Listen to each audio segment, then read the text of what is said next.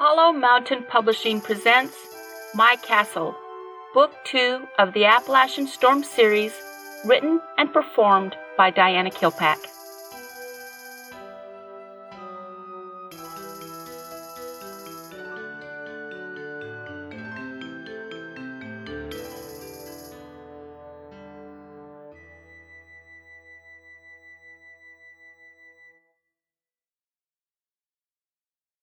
Chapter 37 Zach's Family. You are Zach's mom? Katie couldn't keep the surprise out of her voice. The lady standing in front of her was about five feet two inches tall. Her wiry frame weighed less than a hundred pounds, soaking wet. She looked at the mountain standing next to her. How did you come out of her? Zach was born early, his mother explained. He was a very sickly child. Katie stared in shock at the small woman. Sickly, as in frail? My baby grew out of it when he reached puberty, the woman said proudly. Obviously, David said under his breath. Cluxy chuckled. Thank the Lord for puberty. The small, dark woman standing in front of Katie narrowed her eyes at Cluxy. Are you disrespecting my lord? Cluxy sobered. No, ma'am. I do not tolerate any disrespect to the good Lord who gave us so many blessings. Sorry, ma'am. I was meaning no disrespect. Cluxy gulped and gave Zack a help me look. Zack put his arm around his mom's shoulders. I'm sure Cluxy was meaning. He was happy I was able to grow during that time in my life. The small woman never took her eyes off Cluxy. Uh huh. She pointed a finger at him. I'm watching you, boy. If you step out of line, I'm going to wipe your butt all over this floor, and I don't mean with a mop. Yes, ma'am, Cluxy said, putting his hands up in surrender. Katie couldn't help giggling. How long are you staying? Zach's mom said. Just for a couple of a couple of days? Nuh-uh. You're staying for at least a week. Zach's mom interrupted. Katie widened her eyes. I was gonna say minutes. The woman blinked. I haven't seen my boy in months, and you're only gonna let me see him for a couple of minutes? You just go inside and sit down. None of you are leaving until I say you're leaving. Not knowing what else to do, Katie did what she was told. How are we going to get out of here? She asked David with her thoughts. He gave her a nervous smile and shook his head. The first thing I need to do is teach you how to communicate in private. Katie lamented with her thoughts. How can you not know the basics? David grinned. I was too busy trying to organize Pure Hearts to learn any basics, he said in a soft voice. What are you two whispering about? Don't you know it's rude to whisper? Katie glanced up quickly to see Zach's mom glaring at the two of them. She cleared her throat. Sorry, you have a nice home, she said lamely. We've lived here for over three generations, Zach's mom said proudly. Katie widened her eyes in surprise. Wow! She looked around the small apartment. Zach's mom settled comfortably in her chair. My grandmother was the first tenant in this apartment. She moved to Chicago when she was a little girl from Tennessee. Katie and David leaned forward, instantly alert.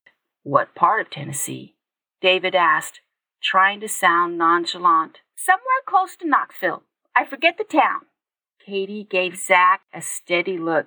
He gave her a shrug. Did your grandmother tell any stories about her life in Tennessee? Zach's mom grinned. She used to tell me the most fantastic bedtime story. I made her tell me every night. Katie's heart rate accelerated. Do you mind telling us about it? The small woman sat up straight in her chair. When my grandmother was a little girl, she lived in the Smoky Mountains. She would talk about how she missed those mountains till the day she died. She used to say, you can't really breathe in this flat country like you can in the mountains. Katie leaned forward. And the bedtime story? When my grandmother was a little girl, she was playing in the woods when she saw a white tiger fighting a very large brown bear. The bear was much larger than the tiger, but the tiger succeeded in killing the bear. The tiger was hurt and it lay down on the grass resting. My grandmother felt sorry for the tiger and decided to try and help it. As she was creeping up to the tiger, she noticed the brown bear had turned into a white man. The woman leaned back into her chair, getting comfortable. My grandmother was very scared. In those days, they were very afraid of the Klan. A white man found dead close to a black family home meant someone was going to get hanged. She ran home and got her mama. Her mama came running and they discovered the white tiger had turned into a young Indian woman. She lay sleeping in the same position as the white tiger when my grandmother left it. My great grandmother dragged that white man to the turnip patch and buried him so that no one would know about him. They took the Indian woman and brought her into their home. She slept for several days. When she woke up, she was very hungry and she was completely better. She thanked my great grandmother for helping her and then she left. Several months later, a white person was found dead alongside the road. The Klan was always looking for an excuse and decided a black person must have harmed the white man. Men arrived at my grandmother's home. They wore sheets and their heads were covered. They demanded my grandmother's older brother or they would burn the house down. The small woman grinned. A white tiger charged out of the woods and scared the horses, making them throw several of the people. The tiger charged the men, making them scatter. She grabbed the leader of the Klansmen and dragged him into the woods. They later found him about 20 miles away. He had been wandering through the woods for days.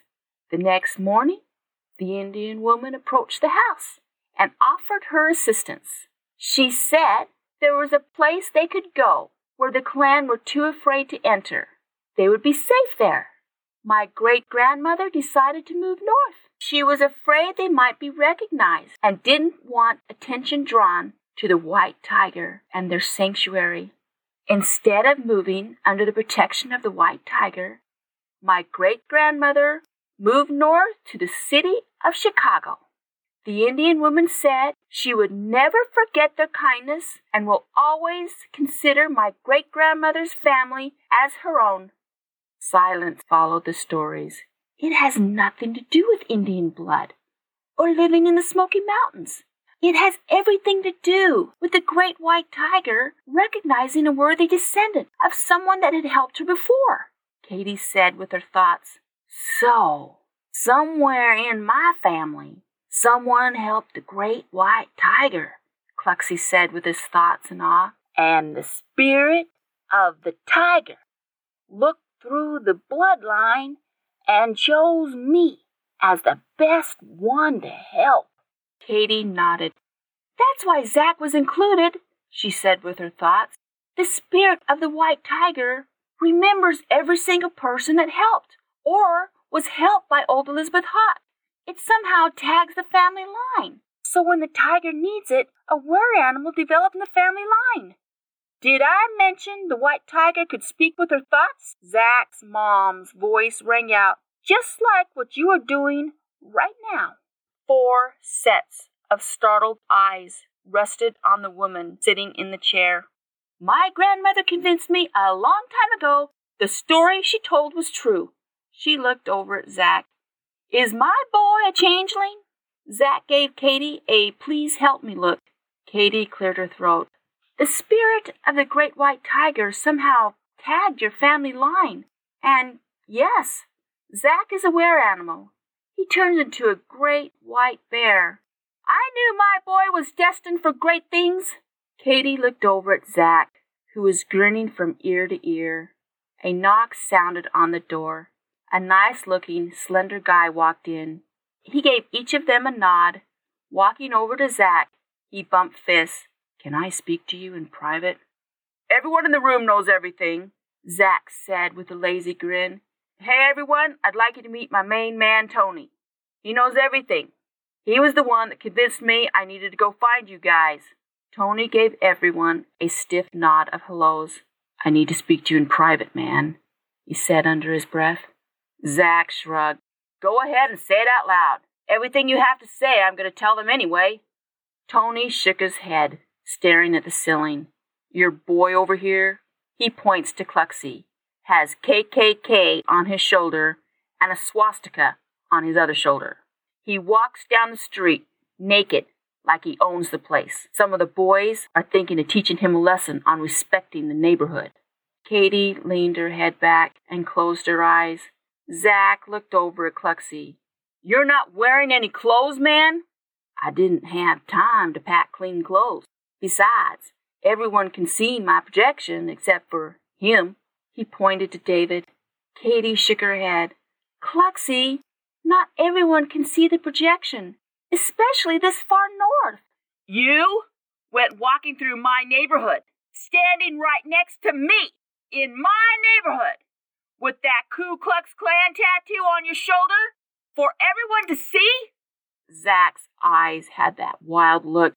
He was looking like he was going to punch Cluxy in the face. Katie turned to David. How come you didn't give us a heads up? David shrugged. I'm so used to seeing him naked. I think the only time I've ever seen Cluxy with clothes on was the first day we arrived and the airport. What kind of name is Cluxy? Tony said. Katie sighed. The first three days Cluxy and Zack were together. They fought so much I didn't know Cluxy's name. I started calling him Cluxy because he's a member of the Ku Klux Klan. I never met a member of the KKK.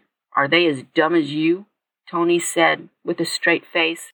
I can wipe your butt all over this floor, Cluxy said. My butt will be alive while your dumb ass won't be, Tony said. The door opened. A beautiful, petite, black girl walked into the room. She paused for a moment before launching herself into Zack's arms.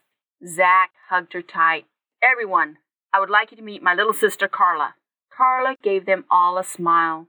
There's supposed to be a crazy white boy in here with no clothes on. Cluxy got up, his face turning a bright shade of red. That would be me. He looked sheepishly towards her. I'm afraid I miscalculated my attire. I don't understand. Carla looked at Zack.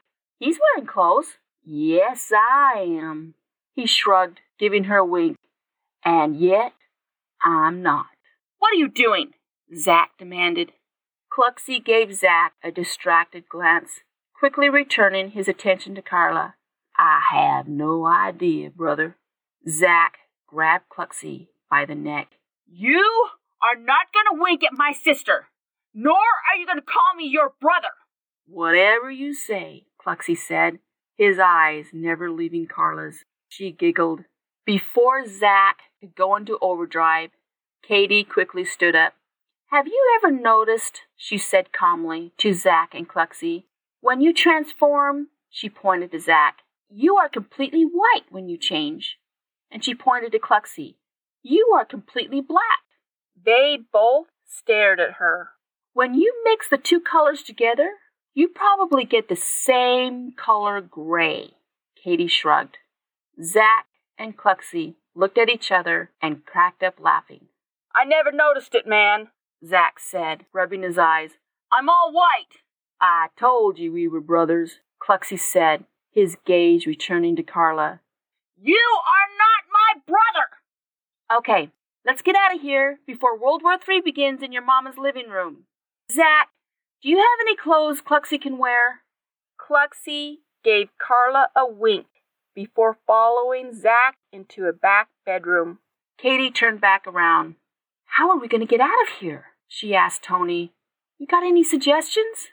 He shrugged. Maybe I can get a car and pull up. The four of you can run out and get in it. Katie frowned. How many people could see Cluxy's clothes? Tony shook his head. Only a few swore up and down they didn't know what the others were talking about. Can you see his clothes? Tony shook his head. Your projections are strong enough for me to see, David pointed out. Why don't you see if Tony can see yours? Katie turned, giving Tony a calculating look. She developed a snowstorm in the living room, allowing the wind to whip around the room. The next instant, it stopped. Tony had a dazed look on his face. Katie cocked her head to one side. Did you see the snowstorm I projected? That was you, Tony said in an odd voice. I could even feel the cold wind. Katie gave David a grin. My projections worked. He gave her a wink. Katie looked back at Tony before projecting her image gone from the room. Tony jumped back, looking around the room. She closed the image. I don't see a problem with us just walking down the street normally. Tony gave her a grin. I would love to work with you on a few projects I've been developing. Katie grinned back. I'm all busy at the moment fighting evil villains, but when I'm done, look me up. Is this what Zach's been doing? Carla said in an odd voice. Katie gave her a smile. Your big brother is one of the leaders. He's pretty close to the top man himself. She could see David's grin in the corner of her eye. I knew my boy was going to be special. I just knew it. Zach's mom giggled like a schoolgirl. I don't care how beautiful you think my sister is. You do not have my permission to date her. Katie grinned at the blushing Carla. They act like that all the time. Actually, they are the best of friends. They just don't know it. David shrugged. Cluxy was trying to do the Southern gentleman and ask permission. Katie gave Carla a knowing look. Does Cluxy need Zach's permission to give you a call? Carla's face was a beet red. I live in Chicago. I need no one's permission. That's the spirit, Katie said with a grin. She cocked her head to one side as it sounded like the pure hearts were really tearing the place up. Zach, Cluxy, we need to get going. If you don't stop and get out of here, I'm leaving you behind. The large noises in the bedroom stopped. Zach came out, with Cluxy close behind. How many times do I have to tell you? Zack said in an aggressive voice. You are not to go anywhere without me. Katie stood straight up with a quick salute. Yes, sir. David jumped in and followed Katie's example. We just need to get going, sir. Zack paused for a moment before looking at his mom's beaming face. He looked back at Katie and David realization dawning on his face. Grinning, he saluted them back. I have to get going, Mama.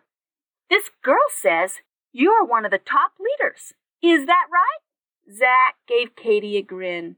Yes, Mama. I'm one of three. The petite woman gave him a hug. I'm so proud of you. Carla folded her arms. What position do you hold? she asked Cluxy. Cluxy looked down at the floor and kicked a chair softly bodyguard. Carla stepped closer to Cluxy. That's a pretty important position. Who do you guard? Cluxy turned a deep shade of red. Them. He indicated David and Katie. Katie stepped closer. Cluxy, you have about 30 seconds to get her number. I suggest you do it. She turned to Zach. You don't get to have a say. She gave David a grin as she waited patiently for Carla to write down her number while they listened to Zach complain. Saying their last goodbye, Katie projected the four of them not present. Walking down the steps, she could see a large crowd milling around the street. Walking carefully in order to not accidentally walk into someone, Katie was beginning to breathe a sigh of relief. Is this a one or a seven? Cluxy asked. I'm not telling you, Zach said. Cluxy did a 180, running back down the block. Katie's concentration broke for a split second as she turned to yell at Cluxy. There he is! Someone yelled in the crowd. Katie screamed Cluxy's name as five gunshots ripped through the air. She saw in slow motion Cluxy's body hit the ground. She ran towards him and the crowd milling around. Tears streaming down her face, she broke through the crowd. Zach began mowing people down trying to get to Cluxy. He stopped and looked at Cluxy's body. You killed my brother! You killed my brother! He screamed into the crowd. He started punching everyone he could reach. The crowd backed away from him as Zack started charging into the crowd, screaming at the top of his lungs, You killed my brother! David enveloped Katie in his arms. A van flew down the street, its horn blaring. Everyone jumped out of the way, giving the van a wide clearing. A large man jumped out. Opening the back door, he lifted Cluxy up, dumping him into the back. He grabbed Katie by the arm. Come, great wolf, we need to go now. Katie looked up into Hank's large bushy eyes. She got up and jumped in the van, followed by David. The large Neanderthal walked over to Zack, who was still trying to pick a fight with everyone on the street. Hank grabbed Zack's arm. Zack automatically made a move he'd learned in defense class. He swung around and punched Hank in the stomach. Hank didn't move. His large body absorbed Zack's full punch. Zack stared up into Hank's face. Get into the van, Great Bear. It's time to leave. Zack gave Hank a startled look before jumping into the back of the van, closing the doors behind him. Everyone in the street gaped as Hank calmly walked back to the van. He jumped into the driver's seat and pulled away. The van made a U turn, throwing Katie around in the back. Finally stabilizing, she reached for Cluxy. I'm sorry, Cluxy. I'm so sorry. Cluxy sat up. That's okay. As long as you're sorry. Katie gawked at the grinning Cluxy. She looked over at Zack, who had a stunned look on his face. You're supposed to be dead, Cluxy. Cluxy shrugged. I felt the bullets hit me, and one of them hurt like crazy. I stumbled and fell. I thought it was best if I played possum until we figured out how to get me away from the crowd. You're not dead, Zack said, his face serious. I just punched out several of my neighbors over an undead body. Cluxy grinned. I felt real bad. I almost sat up and told you I was alive. Katie got down on her knees and started examining Cluxy's torn clothes. She could see the holes in the clothing. There were even some burn marks on the material. She felt his skin. Other than a red area, there was not a blemish on his skin. Tyler was right. We are bulletproof. You knew. Zack yelled at her. You knew we were bulletproof? Katie shrugged. Tyler mentioned we could be bulletproof. There was no way we could test it until one of us got shot. She grinned at Cluxy. It never occurred to me at the time. When I saw you in the ground, I thought you were dead. Cluxy grinned. It touched my heart how everyone cared. He reached over and punched Zack in the shoulder. I love you too, man. Zack didn't say anything.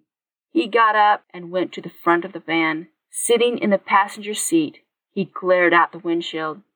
Now that we're officially brothers, can I date your sister? Cluxy yelled to the front of the van. Zack shook his head, mumbling something Katie couldn't hear.